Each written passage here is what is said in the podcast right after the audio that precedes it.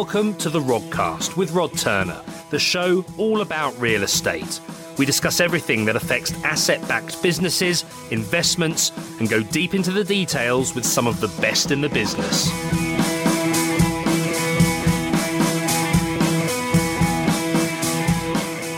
Hello, everyone, and welcome to another episode of the Rodcast. I've got an extra special guest today. He started his career in a family property investment business and then set up a consultancy with his brother advising multi billion pound property organisations. He then decided to utilise his Oxbridge master's degree in engineering to set up a property data platform which we know today as Nimbus Maps. So, welcome, Paul Davis. Thanks for coming on the show. Hey, Rod. Thank you very much for having me. Um, so, Paul, I guess if we start kind of towards the beginning. I know your father was a property lawyer and started a property investment business, yeah. which you joined. Was it always your intention to go into that business? Did you have any kind of careers before joining it, and, what made you join it? Yeah, no, well, good question, really. So it's kind of interesting because I think when you kind of when you look back on on time, you sort of we do a lot of work with lots of training companies and sort of watch people, I suppose, walking the path my father walks. Yep. I sort of have a lot more. It's when you look at your, your, your, parents, you don't necessarily look at them in the same way as you look at other people, and I have a lot of respect for the, the stuff that people are doing, and and actually kind of now looking back at it, I, my dad as well actually. So it's kind of it's quite nice really. But the sort of the honest answer is no, it, it wasn't that at all. I was doing engineering at university and and and had no particular plans to go into property or anything like that. We just had I suppose the opportunity when I finished university, I've got nothing else particularly lined up, and thought, and and my brother had actually started with my with the family business sort of three years before, and sort of found quite a lot of opportunity in it.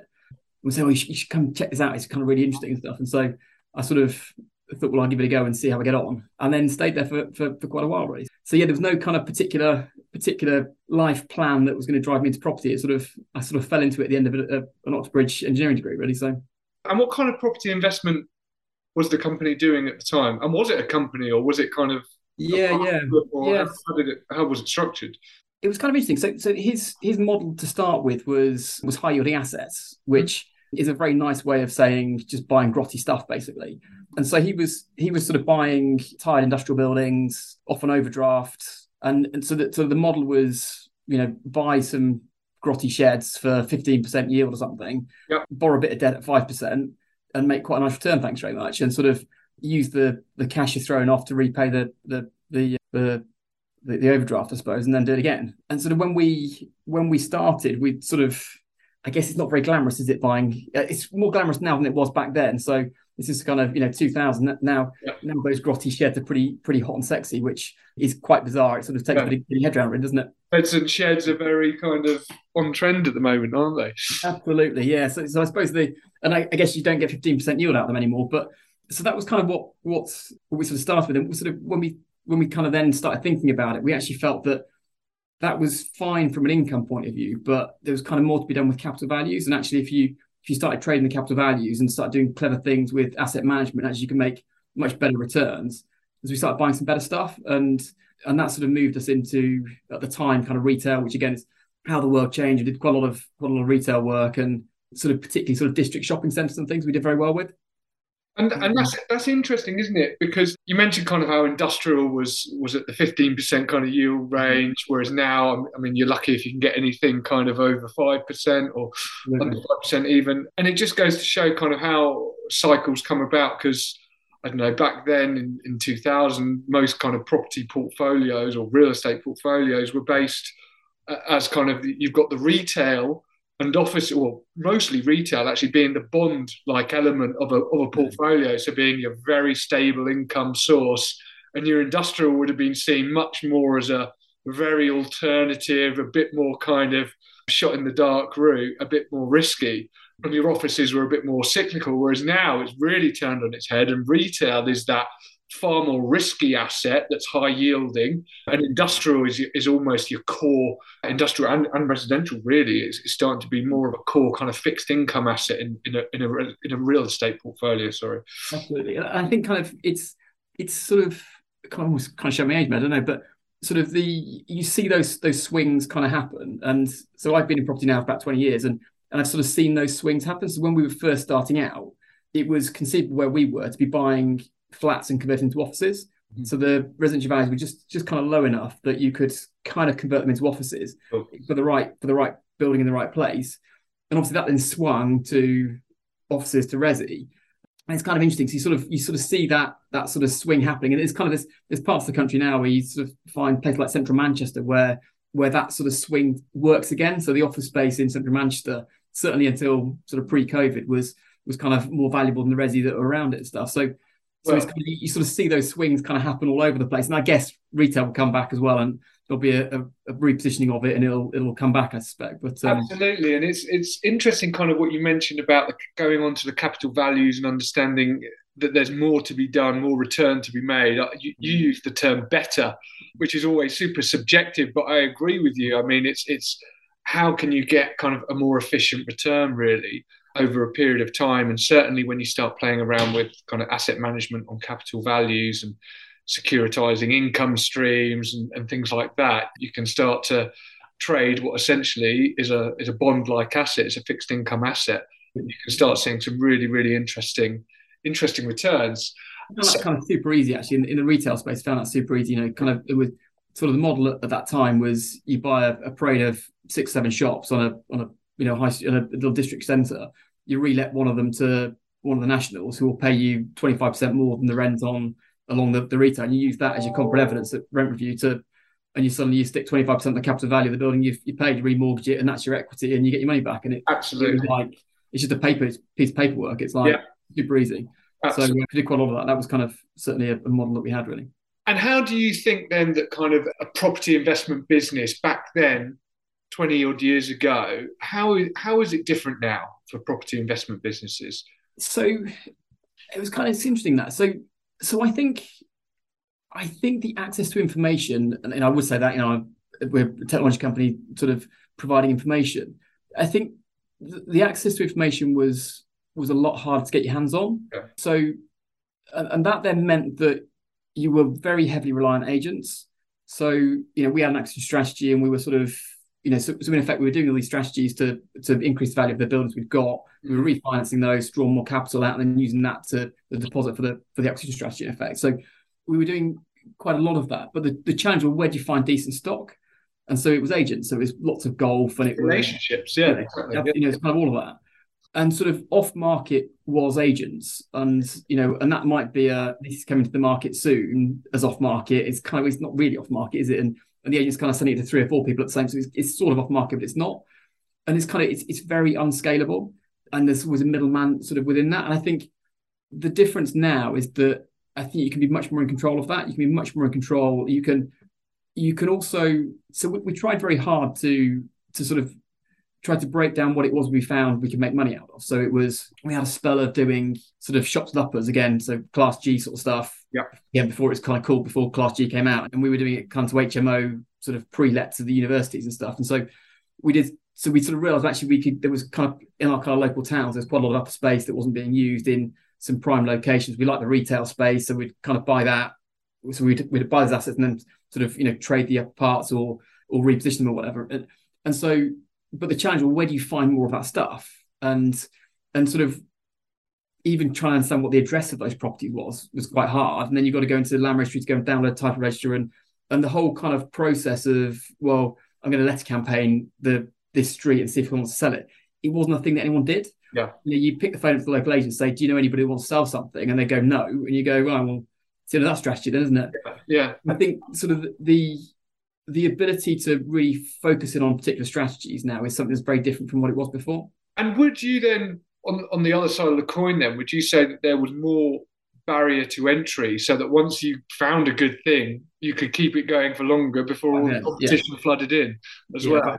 Yeah, and, and sort of, and the, I mean, I, I've done webinars this before where sort of the we thought we were very clever. So we, we thought that sort of back in 2000, 2005 or whatever, you know, buying retail units, carving the upper parts off, you know, re-gearing the ground floor lease to tenant tenants on upper parts anyway, flipping that into student accommodation, renting that out to Warwick University in kind of the towns. Like it was, it was a license to print money. Frankly, yeah, it was.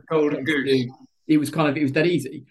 and you think, well, gosh, aren't we clever? We've sort of stumbled on this thing. And then when you sort of when you look at it in a in a much more clear way with like like our tool, you can you can do it with that. You can see, oh, isn't that obvious? Like there's there's tons of HMOs around it, and we were just putting it into HMO and then letting it. And it's like so, and there's kind of a planning history for that. So if you knew where we were looking, you probably could have unpicked it back then, but it'd be quite hard to find it. I think it's it's so that sort of openness of the marketplace is it's much more open now than it ever was. Sort of seeing what others are up to and seeing kind of where those trends are and kind of where you should be uh, sort of following, if you like. I'm a kind of big believer that you're never the first one into a marketplace. You're never the first one to do something in a marketplace. Yeah. There's obviously somebody that is, but kind of it's it's never me, and it kind of very rarely, you know. And so so actually, you can sort of see where those things are happening, mm-hmm. and you don't want to be the first one anyway, particularly because you're kind of you're, you're, proving the marketplace. You've got the uncertainty. Yeah, and the, you've got to prove the concept costs a lot of money and time and effort. Yeah, absolutely. So, and so, um, and so after that, with your kind of you were in the property investment family business and you then started to set up this consultancy with your brother advising kind of more blue chip clients on their real estate. How, how did that all come about? What what kind of drove well, similar sort of thing again really. So so we were we'd got a, a particular pair of shops sort of regional so burbage a uh, little little kind of town outside of Hinckley in, in the midlands sort of neat and kind of way. And we got a of shops we got a little convenience store on it six, ten shops kind of around. It's like six each side of it kind of thing. Thousand square feet. Sainsbury's turned up and said, Oh, we'd like to get on your site. And we're like, Well, we could get you maybe 2,000 feet. And they're like, We need we need 4,000 feet. And we're like, hmm, not sure we're gonna, we can manage that. So we sort of wrote to some of the other, other owners around the around the site. And there was a kind of car garage, wrote to them, kind of got a bit close, but again, kind of what was in the ground and the price they wanted didn't kind of work. Mm-hmm. But we hit the the pub one of the pub companies. So we hit Punch Taverns at that time. They got kind of third of an acre, two thirds of an acre, sorry, third of an acre, half an acre kind of thing over the road with a pub in the middle of it.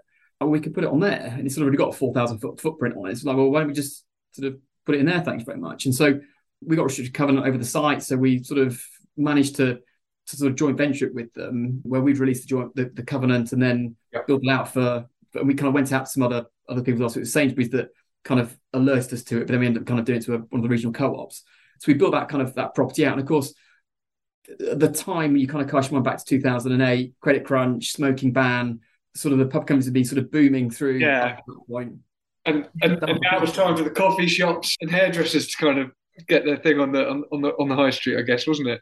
Absolutely, absolutely. Yeah. So, so, we kind of hit them at the right time, and they were sort of they'd had these sort of struggling these times they were struggling, and they were kind of re they were sort of looking at their assets and saying, well, actually, if we sell if we sell a chunk of them, we can restructure our balance sheet, we can then be profitable and kind of it will work but they were kind of fire selling. And so we were like, well, why don't you just kind of slow down on some of these and we can reposition them, we can sweat the assets for you. And so so we did a sort of a spell of that. And and and what was kind of interesting is that as we were kind of so, so suppose if you sort of cast your mind back, you've got an A4 as was planning use class. Yeah.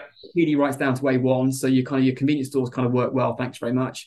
Typically in the chimney pots, seeing a bit of residential, you know, sometimes a bit of care, this sort of stuff that kind of work on it. So you sort of sitting there going, what could I use this building for?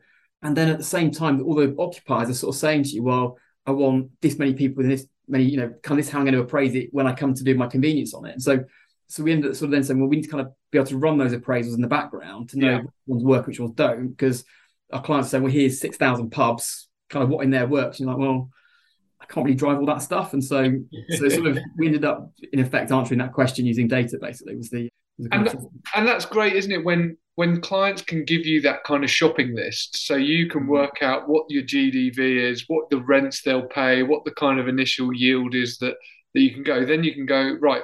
It's almost like a forward sales model, yeah. and you can go and understand exactly what your end end cost is, which is great, and put it into practice, and then go and line up those deals. I guess the only problem with that at the moment, we, what we're seeing anyway is there's a big kind of trend going into supported living at the moment, social housing, and lots of people are, are, mo- are trying to get these kind of FRI leases, fixed kind of income over a certain period of years. Now, it's all well and good until you hit an inflationary period where suddenly actually your your end kind of value is fixed on a, a rent that might be fixed for five or ten years the rest of the market shooting up with inflation at I don't know double digits every year. mm. and you're left behind, but your costs have also gone up. So I think, yeah, it, ju- it just goes to show that in certain different market environments, it can work really, really well, but it can also work against you. So yeah, as long as, yeah, as, long as those rents go up with inflation and market price, then then yeah, well, good. Yeah, I'm sort of a big believer of. I mean, if that's where the marketplace is, is that you back to back that into your deal, you just bake it into the into the, the structure of the deal, and so rather than buying stuff subject to, you buy it under option, and you can't explain sort of what those issues are, or you bake in those those movements in price, and you go more open book with it. Yeah. And so I think it's kind of, and I think that's kind of where today's market is different from from previously because previously you'd worked so hard to unearth a deal that it's very hard to drop it. And we certainly found that, you know, you sort of you do you do deals that you think, well, I probably shouldn't have done that, and actually didn't really make the return out of that that I should have done, because you get so emotionally attached to it. And you well, I'll sell it for a bit more, or I'll kind of, you know, well, not just emotionally attached. It's you're probably a bit financially attached because even on there, even yeah. if you're an option for a pound, you're still spending money on legal fees and various other things as well, aren't you? So it, it, can. That, that was kind of where we we I, so where I found it very hard was that you, you, sort of you you've spent three months of your life trying to unlock this deal, and then you do the you kind of think, well, and I think you kind of you get to that point of someone wants to go and sign a dotted line, and and some deals kind of diverge, and some deal and kind of stuff that comes out of woodwork you weren't expecting, and it's but others that kind of converge and and things get ticked off, and the the, the sort of the the list of worries shrinks down, and suddenly yeah, yeah. those are the ones that we found we made money out of, and the ones that sort of diverge were the ones we suddenly thought two years later gone, oh, why did we do that for? It's just a mistake, really. So, well, we've all, we've all done it. I, I, mean, that that's just reminded me of a conversation I had with a, I think it was a planning consultant actually on a on a site that we did, where he was kind of his fees were going up as they do. And I was kind of pushing back on the fee. And, and I remember him saying something along the lines of, well, we feel it's commensurate with the reward that you will get once you get planning. And I just thought, so I just said, so you want to benefit from the upside without exposing yourself to any of the risk. Absolutely. Like, yeah, of course you do. when yeah. I kind of put it like that back to you, oh, I see your point, but yeah, yeah. well, how about we? You pay, I pay ten percent of your fee, and I'll pay double when we get planning. That's more like it. That's more yeah, like it. Yeah, yeah. So I think I think people forget that, that when you go into those scenarios, you're taking on risk and and there's, there's reward hopefully or there's the opportunity of getting reward but it doesn't always come off that way and no, at all. yeah you've got to be in it to win it but you can also come out a bit worse off every now and again absolutely um, so i guess like what was some of the, can you give us a you, you spoke about the initial kind of 4000 square foot with i think it was sainsbury's mm. Have yeah. you got any other kind of uh, examples of the type of work that you would do to help those those clients? Yeah, yeah. So so that sort of that model kind of continued really. So so in essence, what, what we had was sort of big landowners that had got these problems where at a macro scale, you know, people aren't going to the pub to drink anymore because they can't smoke in the pub when smoking ban hit. And at the same time, you know, we've got credit crunch and we've got less money in our back pockets, don't go to the pub and smoke anymore and drink and can't do the kind of stuff I used to do. And so on the one hand, you've got a portfolio of 6,000 pubs, don't know what to do with them going to sell a bunch of them because I need to to restructure my balance sheet because I'm kind of I've overexpanded. And and on the other hand, you've got a list of occupiers saying I want these sorts of properties, and it was typically convenience, convenience retail. So it was a Tesco, Sainsbury's, co-ops, great anchors that you want now, isn't it? Absolutely, you know, and and so so and they were saying, well, you know, in order for a site to work, we need 2,000 people in 500 meters. We need quarter an acre. Well, they weren't saying that was so many 4,000 feet. And so what does 4,000 equate, 4,000 square feet equate to with 12 parking spaces? And, and so, so we realized that there was a bunch of things we had to kind of check on a site to work out whether it works or not. Mm-hmm. And so, so we ran data against it to say, here you go, of this is 6,000, these 300 have got the right kind of characteristics for a convenience store. And then we sort of look at each one and go, yes, I think so. No, I don't. This was too remote, you know, and that sort of stuff. That's on the back street or whatever. And so we sort of did all of that, and then we so in effect we then kind of created this this sort of system where we could sort of send out these sites very quickly, get the retailers to come back and say yes, I like them and, and this sort of stuff. And so a bit like a dating website for property. It was kind of yeah. it was like swipe left, swipe right for the retailer kind of thing. and so we we sort of set that up, and then and that then worked really well. So so we we did an awful lot of convenience stores, about 100, 100 convenience stores over about a sort of a, a, three or four, sort of four, four or five year period. So we were kind of getting getting a consent sort of in our in our kind of heyday, sort of a consent a week for for a convenience store in effect. so yeah. maybe maybe every fortnight, but it's kind of it was we were getting quite a lot of them through.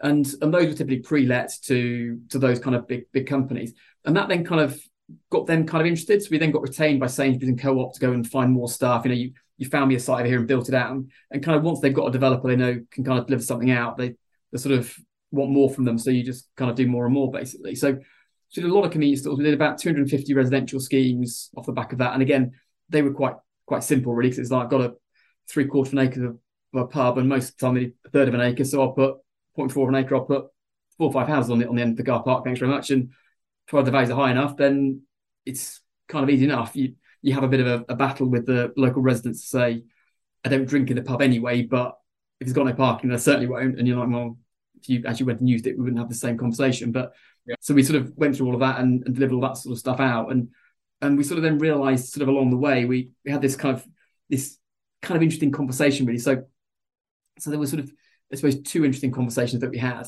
The first one, we had this this piece of work where where Spirit Pub Company had, had asked us to do a piece of work to they'd done some demographic profiling, saying we want to buy some new some new pub sites, and we so in effect we worked out a way of measuring the site the size of the pub based on the the name and address of it. So there was kind of some linking and stuff like that in the background, but in yeah. effect, here's a list of six seven thousand pubs we want to go and but we might want to go and buy. Tell us how big they are. So we kind of developed this, this way of doing that. That then we could say, well, these are the ones that are big enough, so forget the other ones and go and target those. Yeah. And as part of the present presentation back, we we plotted the title on the map, so we could then sort of show them, well, here's the site, and you know, sort of on Google Maps and stuff. And so we it sort of blew our minds that you could see a title plan on the map, and we were kind of very used to that idea of I don't remember back in the day, you know, you'd sort of you'd have a a plan from the from the lawyers, and you sort of then have the, the site plan. You sort of put them yeah. together, and you sort of try and work out well which bit of a and of course you've got this kind of digitally on your computer and we had on our phone and stuff and we were like just blew our mind that you sort of could have this stuff plotted over and go oh there's there's the right of way that's a problem and there's the you know so yeah. it's like blew our mind really and we put it in front of one of the occupiers in a sort of in the in the evening after one of the property dues, and he'd had a few a few to drink, and he was, he just didn't understand what we were showing him. It was like, look, it's it's a phone with Google Maps. There's a you know there's a the title button. Look at it, look at it, and he was like, what, what I'm looking at, guys. It was one of our kind of one of our one of our major clients. It was quite quite bizarre, but in the same kind of conversation, we've got one of the action surveyors that we've been working for, and we're sort of saying, well, look, here's some sites we found. What do you think? we'd use the same technology. We sort of, you know, here's the site, sort of plotted on the map and stuff. And he was like, site's kind of what's this bit of what's this bit of technology? Can we use it? And we were sort of like, no, you can't. It's it's kind of art. um, and, and then we sort of realized well, actually we probably ought to let them use it. And so we sort of we agreed for them to you know to, to, to license it off us. And we suddenly found we'd sold a bunch of licenses without even kind of trying because our kind of existing customer base were kind of just keen to use it and found it really useful. And we're like, maybe we should do more of this. Maybe we should sort of put some more. And they were kind of saying, well, could you put this stuff in and that stuff in? And well, well, yeah, we can. So we sort of did, and you know, and some people wanted to buy it, and so we, well, this is kind of interesting, and so did more of it, really. So hence the And um, and kind of, so I guess your first market there was really those those kind of blue chip corporations. At what point did you think? Actually, there's a there's a much bigger market out there. You've got I don't know your house builders, and you I know you're targeting a lot of SME developers as well at the moment what, what kind of made you think of those those markets too? Well, so so we've done quite a lot of residential development ourselves. So we'd you know we'd done 250 planning schemes, you know, so we'd sort of and and we'd sold quite a lot of those sites to those developers, and those developers then were sort of coming in and seeing us saying, "I want more," and this sort of stuff. And so we thought, well, I've thought of this, and again, what's that bit of technology you're using, kind of thing, and can we use it? And so, so it's kind of the same evolution, really. That we were just sort of doing up, kind of say we're scratching our own itch, really. We're sort of we we got this this tool that we were using ourselves, and it was a difficult conversation actually. It was sort of you know so, so you've got this kind of tool that's kind of your unique selling point as, a, as an agency business and as a development management business, and then you're sort of saying, well, do I release that to the marketplace that I'm competing with? And and we realized we had to because somebody else would, and that actually we shouldn't be competing in that marketplace as well because with that us with that tool yeah wasn't really fair and that it sort of I mean, that would limit the ability for us to, you know, to to to kind of sell that tool and support the marketplace we want to support. And so it was quite a difficult decision to make, but we we did make it and and stuck to it.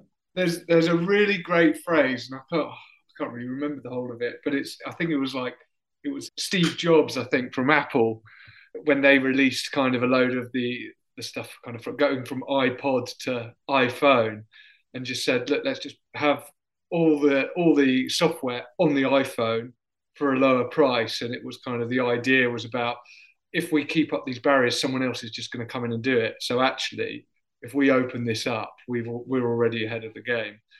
I'll have to try and find the quote. yeah, I mean that was that was kind of it. We were like we, we we thought that if we if we if we try to keep it to ourselves and try to keep it as a as a USP that somebody will come and do it yeah. in a way that will generate more revenue, just focusing purely on that. We were sort of it was on the side of our desk at the time, and we thought, well, if we if we continue to do that, someone else. It's a it's a great concept. It worked beautifully. It's someone else will come and do it, and and and ultimately they'll be able to invest much more heavily in it than we can.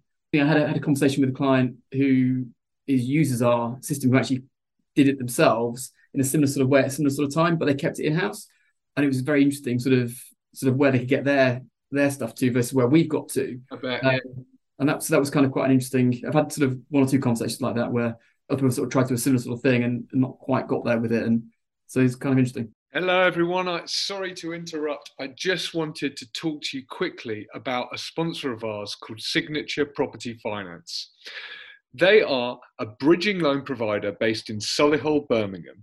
The company also has regional offices in Cardiff and Edinburgh, which enable them to serve clients across the whole of England, Wales, and Scotland. They were established in 2012 and Signature have two primary funding lines private equity and a traditional debt facility via a high street bank. So, what is it they fund and how can they help you? Well, Signature will lend against both residential and commercial property on a standard bridge with a maximum loan to value of 70% and 60% respectively for a term of between 6 and 18 months. They offer both a light and heavy refurbishment product, again for a term of up to 18 months.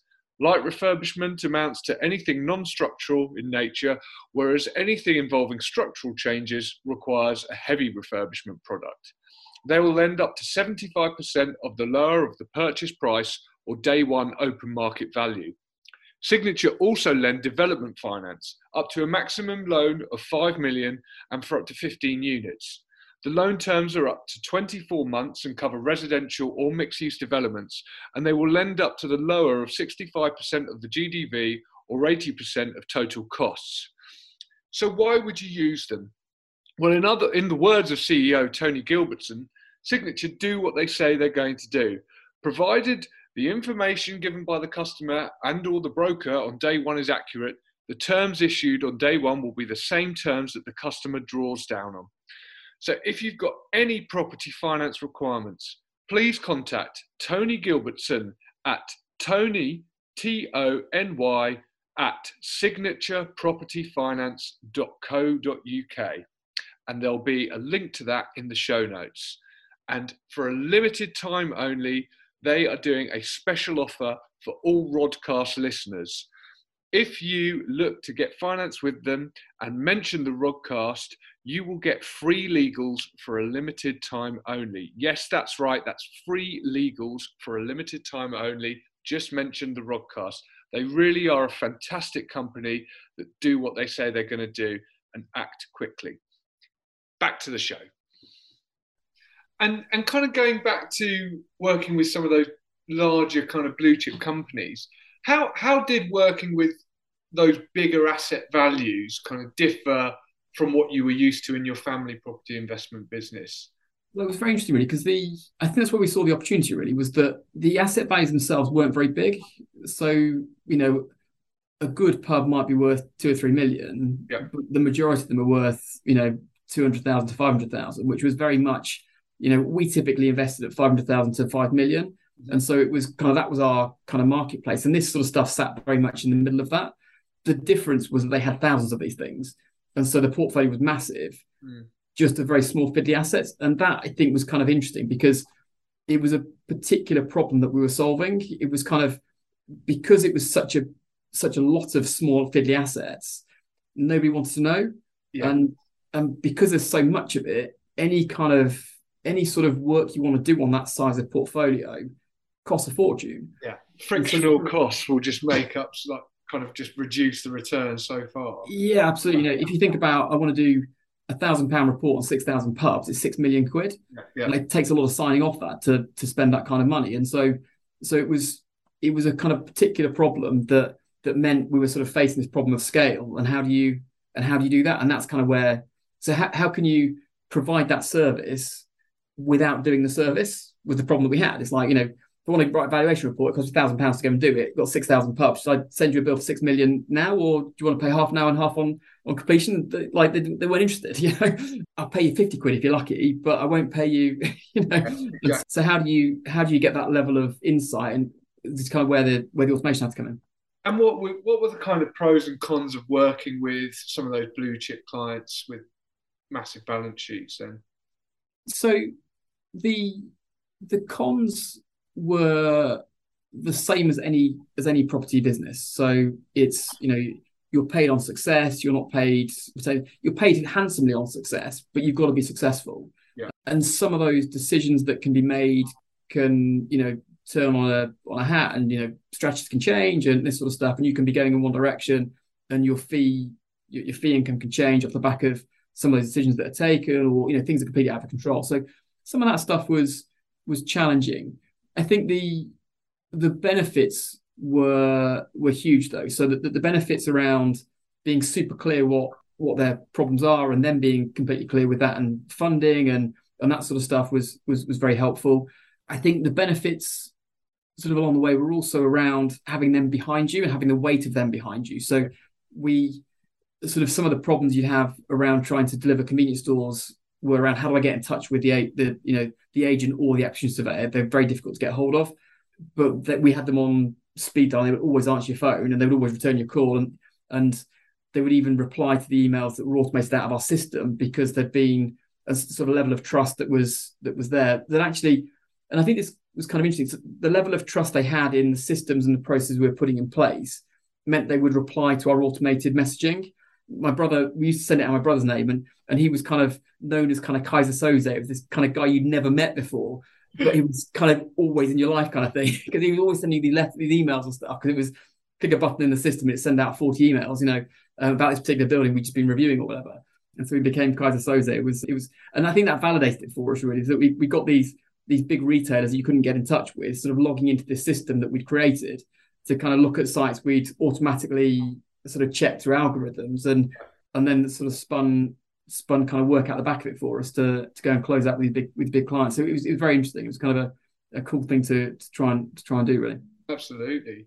You mentioned your brother there. So what's it been like working with family, and what advice would you give to people?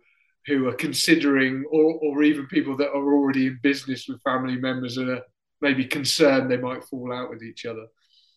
So I think the, the key I think we've had sort of two two halves to that. So we had the half where so the first half of that where we were working with with parents, different generation.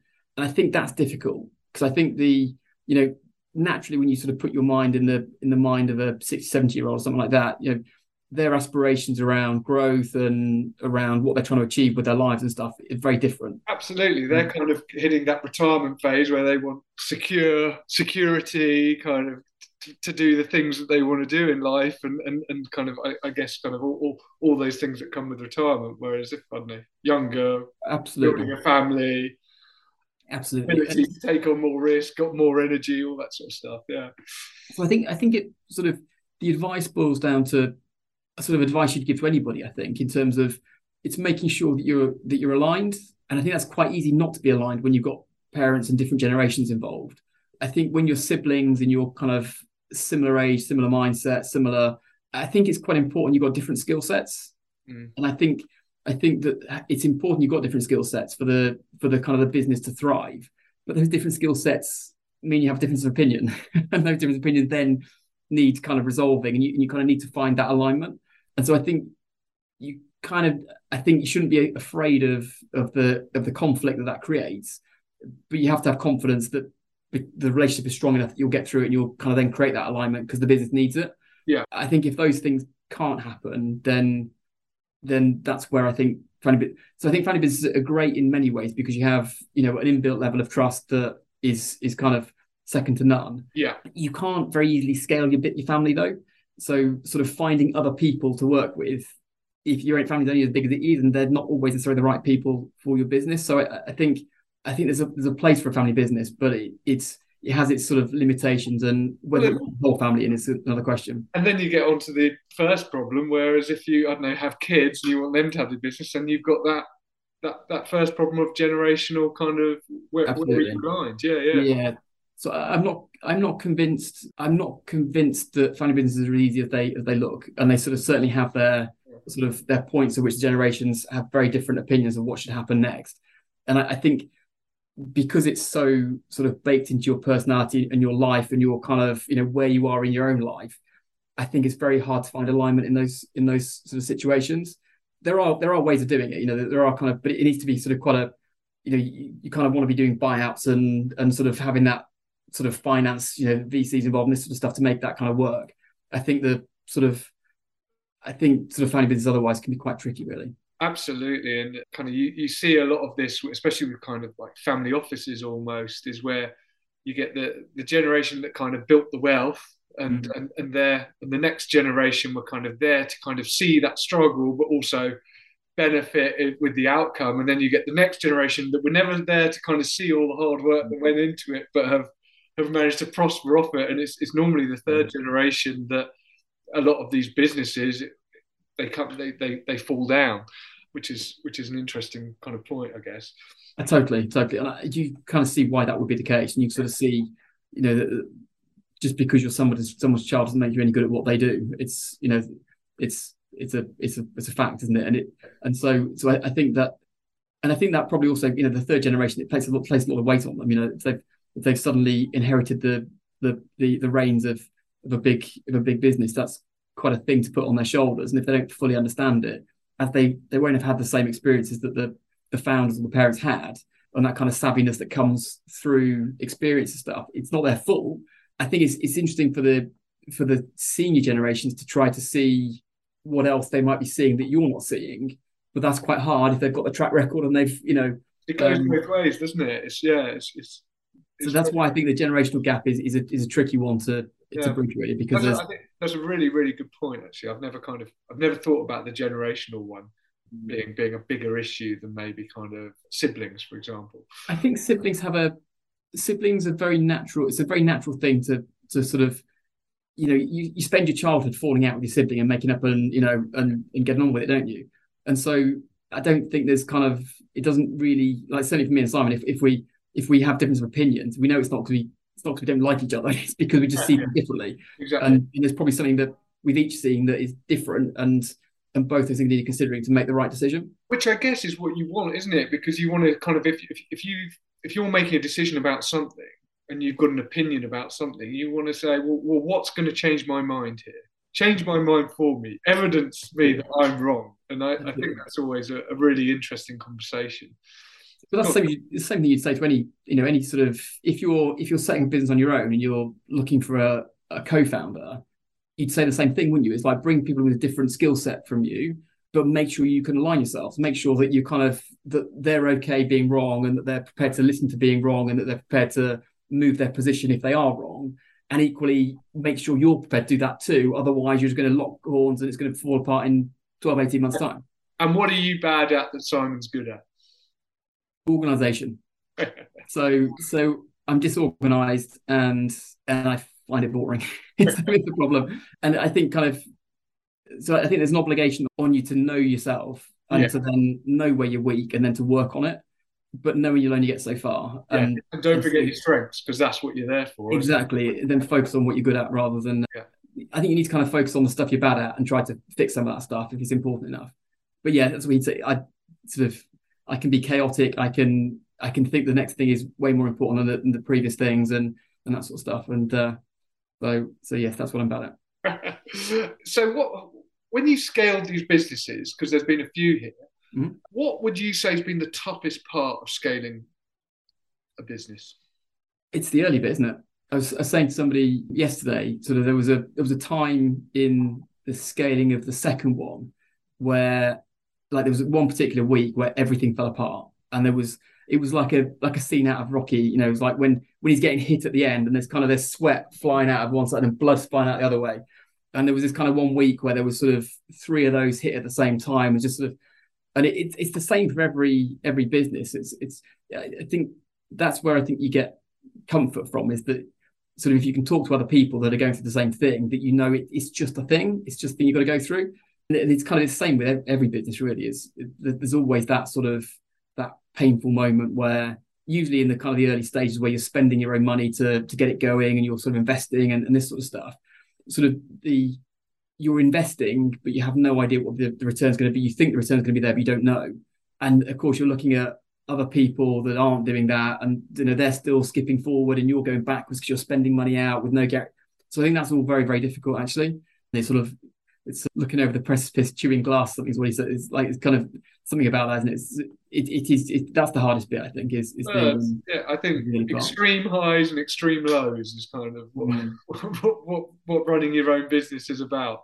Um, get over one hurdle, and there's a there's a bigger one to follow. Absolutely, yeah, yeah. You just get you just get kind of better at sort of knowing it and knowing yeah, you dealing with it. Yeah, mm. yeah, absolutely. And what do you see then? So now with Nimbus, it's it's grown to to a pretty decent size. You've got a large market, kind of big audience there. Would you say you, the biggest kind of audience is now for more res, residential developers? Is that is that the biggest audience or biggest clientele you have? I think it depends how you define it. Actually, I guess it's number value, wouldn't it be? Yeah, it's, exactly. It's kind of. I think there's there's it's a very big marketplace. So both residential and commercial marketplaces are, are, huge in different ways with different different problems. I think, and I, I think it kind of boils back to what we said originally as well is that a building is a building, and you know that cyclical nature of offices to resi, resi to offices, offices to resi again, retail high, sheds low, yeah. sheds high, retail low kind of location because some things might work well in I don't know Mayfair, but not so well in Aberdeen. And absolutely, and it just sort of and it ebbs and flows sort of through that through that time really. So there's definitely a big residential market out there for us. Yes, there's I think there's a there's less bare land out there than it was before. I mean, there are bits, there's kind of you know smaller bits, so the smaller developments, there's still all of that still still going there. But the sort of the edge of settlementy three thousand homes sort of stuff. There's there's only so much of that that's that's around. So I think that the core market is is that sort of smaller smaller developments, the you know the the sub 50 units kind of thing. There's, there's a lot in, in that, I think. That I think needs a repositioning of, of of building uses, and it's kind of it's much more around the specific asset. It's kind of in my head, it's not land, it's buildings, and those buildings get repositioned or they get knocked down and something else goes on top of them. So the land is part of the of the asset. It's not just the land in effect. So and that's where. And, and, with those kind of clients, then, what, what do you see as the biggest risk that those clients are facing at the moment, and, and what might they want to do to mitigate those risks? Yeah, sure. So I, I think there's it's it's very interesting because I think the risks are also the opportunities at the moment. Yeah. So so the risks at the moment is you've got high inflation, so your your build cost might go up.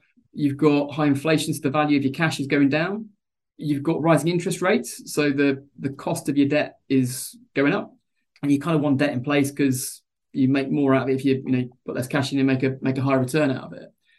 So I think those are a kind of part of the assets, you know, kind of what's happening with with the high street, what's happening with with the office, kind of where does that sit? So you kind of your risks are in your existing estate around around all of that. But the opportunities also sit there as well. So so the so for me, you know, the the the rising the inflation is burning my cash deposits, but it's also burning investors' cash deposits. So I want to scale my business and bring in external finance. Now's a great time to do it. The the rising bill costs is a thing. And so why is that my problem rather than the, the vendor's problem? So why am I not tying that in with with the purchases that I'm making? Why am I not you know, sharing with the owner a slice of the upside as part of that. So, and of course, within all of that, you've then got all of these these buildings that I can very freely change the use of. So I can, you know, a, a shop, an industrial building, and an office for me are three different things, three different specs, three different. They're completely different, different values, different specifications, different everything, and yet they're the same. They're the same. they're all class E. I can I can use a shed for a retail unit if I want to. But they're different. Huge but opportunity there, isn't there? Yeah. And of course, then all of that I can shove into residential through Class MA. I can, and and so so the opportunity is vast. The I think the trick to it is is being super picky. So it's about it's about looking very wide at, at what you kind of look at, and that I mean that's kind of what this thing when what Nimbus does is allow you to to sort of it kind of breaks back to what I was saying at the very start of you know the old investment business is well how do I scale this? How do I find these opportunities? End up buying stuff because I've only got a limited pool of stuff to look at. Today's marketplace, you can look at an awful lot, and a, and a good deal is still a good deal now, regardless of what happens going forward. It's still a good deal, and especially if you can make that the owner's problem because the owner's sitting there looking at high inflation and COVID and what's the future of this building that I've got and how's that going to change and interest rates are going up and all the same problems that I've been talking about, they've got that pressure on them. So I can play on that and I can be saying to them, well, I'm going to pay a little bit less now with guaranteed and I'll pay a little bit more if, if things play out the way they should do and I can share that risk because they're seeing, looking at the same stuff that I'm looking at. Absolutely, that's. I think that's such a key point. Is is is evidencing your kind of opinion on things and being able to go back to sort of the Nimbus platform and say, well, look, here is here's the evidence here. Here's what's happening. Yep. And, and it, it just gives you a lot more sway in that kind of negotiation, doesn't it? Well, it's just it's just fact, isn't it? It's like this this is the fact that we're we're basing this on. And if you want me to kind of depart from the fact that's there, give me some jolly good reasons why. And if and sort of if you then go back to the marketplace to replace me as the purchaser, they're going to look at the same stuff. They're going to say the same things back to you. So you know you can do that if you want to, but you'll waste three months of your life you won't get back. You know in the same place you're in now, and it may be a worse position then than it is now because because the world's going to play itself out. And so so it's a very compelling argument to to say well let's just kind of get on with it and of course, with that weight of of investors that are out there, I think I think what's kind of interesting is that the there's kind of a few things that have have kind of kicked the economy, but I don't really see it as maybe this kind of come back and bite me, but I don't really see it as kind of core fundamental the economy shot. I sort of see it as a few things that have kind of happened that we've kind of had a backlash on that will then kind of swing back at some point yep. reasonably quickly. And so it's kind of interesting time to be doing. We're not sort of we're not sort of sitting there like we were with the credit crunch, and saying, well, the banks have gone. They're all which one's going bust next, and all the banks have got kind of you know problems on the balance sheet, which they're going to have to kind of reap. And this is the size of it in these many billions, and and this sort of we're not in that place at the moment. There's plenty of money kicking around. It's just that you know. And isn't that the the interesting thing about kind of property is that it's illiquid, which means mm-hmm. when there is volatility in the market like there is in droves right now, actually, because you've got a really liquid asset, it becomes a bit more stable um, when you're benchmark it against all other kind of asset types. And I think people are always focused on talking about liquidity and its benefits, but they often forget the benefits of being illiquid. You don't get caught up in in the hype of volatility and sell at the wrong time and buy at the wrong time and things like that. So so that can be that can be interesting. And while, while we're on, while we're on this kind of subject, you kind of just mentioned briefly like 2008, what happened with the banks and things like that. You were obviously kind of you were in, in, in full kind of property mode in, in 2008, having kind of run, been in the family investment company since 2000, started your own consultancy business. How how was that recession different to kind of the period that we're in now? in, in your view? Yeah, I mean, we had the same problems. We had the same kind of questions around, you know, you catching a falling knife and, and that sort of stuff. And and we bought a number of buildings going into that recession, which the majority of which actually worked very well, actually. So there was one that we bought that I probably wouldn't have bought now if I, if I'd yeah, have the time again. Yeah. And that was probably a bit overpriced. I, I pushed the appraisal a bit too hard to get it to buy it.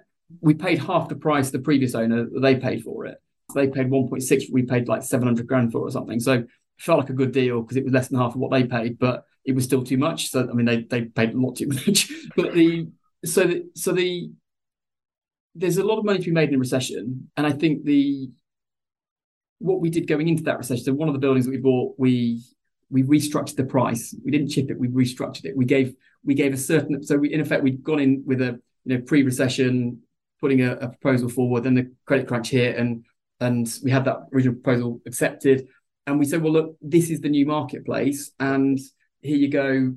We'll give you a bit less, but we'll give you a, an overage if we kind of overachieve on the scheme, which which they accepted. Said, what's sorry, I sort of was saying what's similar actually rather than what's what's different. I think I think what's different, as I say, is if the banks aren't in the place they were back then. I think when you sit and look at what the marketplace looked like back then, I think we didn't know how deep this was going to go.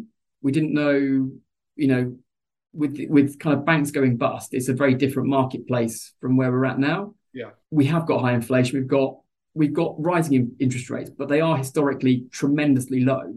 And so I, I think that the the I think the world has changed a little bit through COVID, but I think the the PD rights that we've now got. So so let me kind of explain it sort of perhaps more more kind of granular detail. So kind of retail is in two parts in my head. There's kind of the out of town stuff, which is doing quite well, yeah. and then the kind of high street stuff that's not.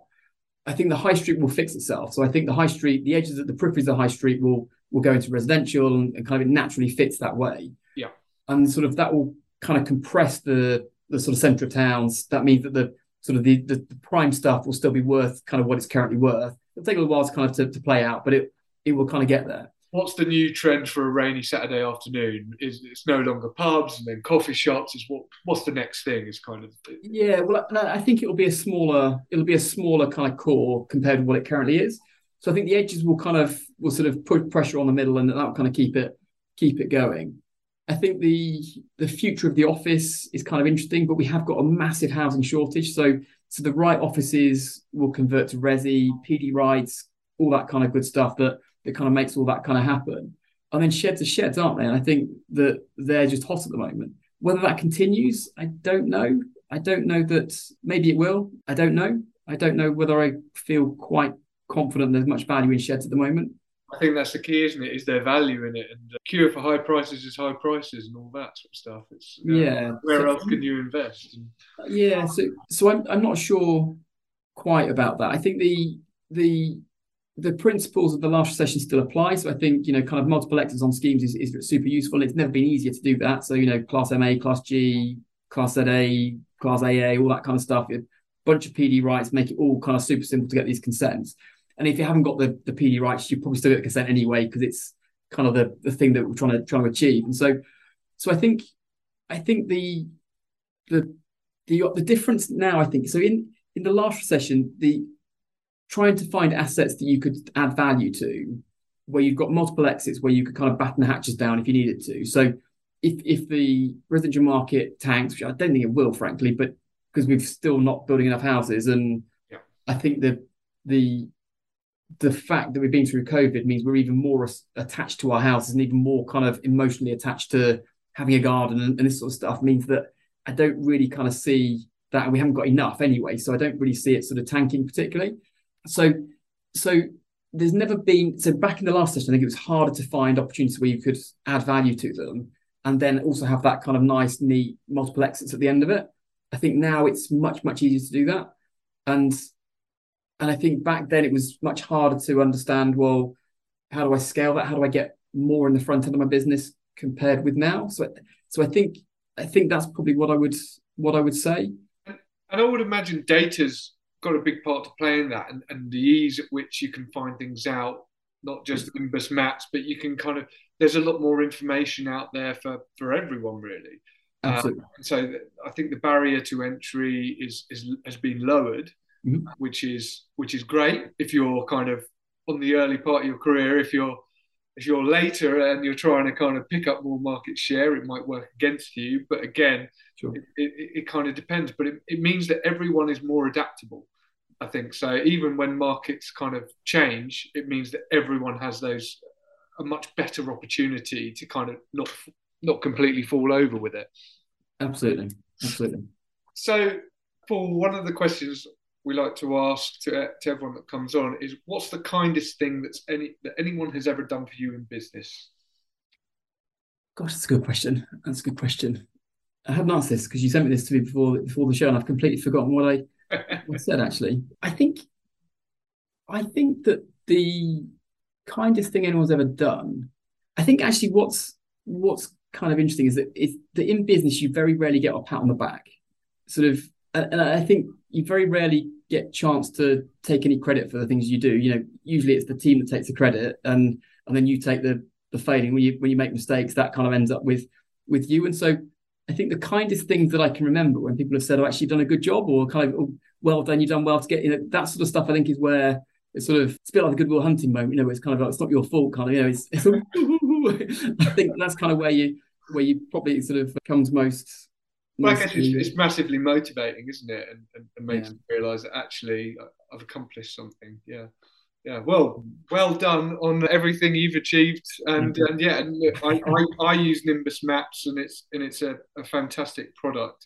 So I'd certainly encourage anyone listening, if you if you haven't or if you're not already using it, go and have a look. We'll leave a, a link in the show notes for where you can see it and, and go and explore it. And like I say, it's it does make life a lot easier when you're when you're looking for sites and, and trying to analyze things. So yeah, that's been really, really interesting to kind of get to know a bit more about you and the person and people behind Nimbus Map. So thanks so much for coming on the show, Paul.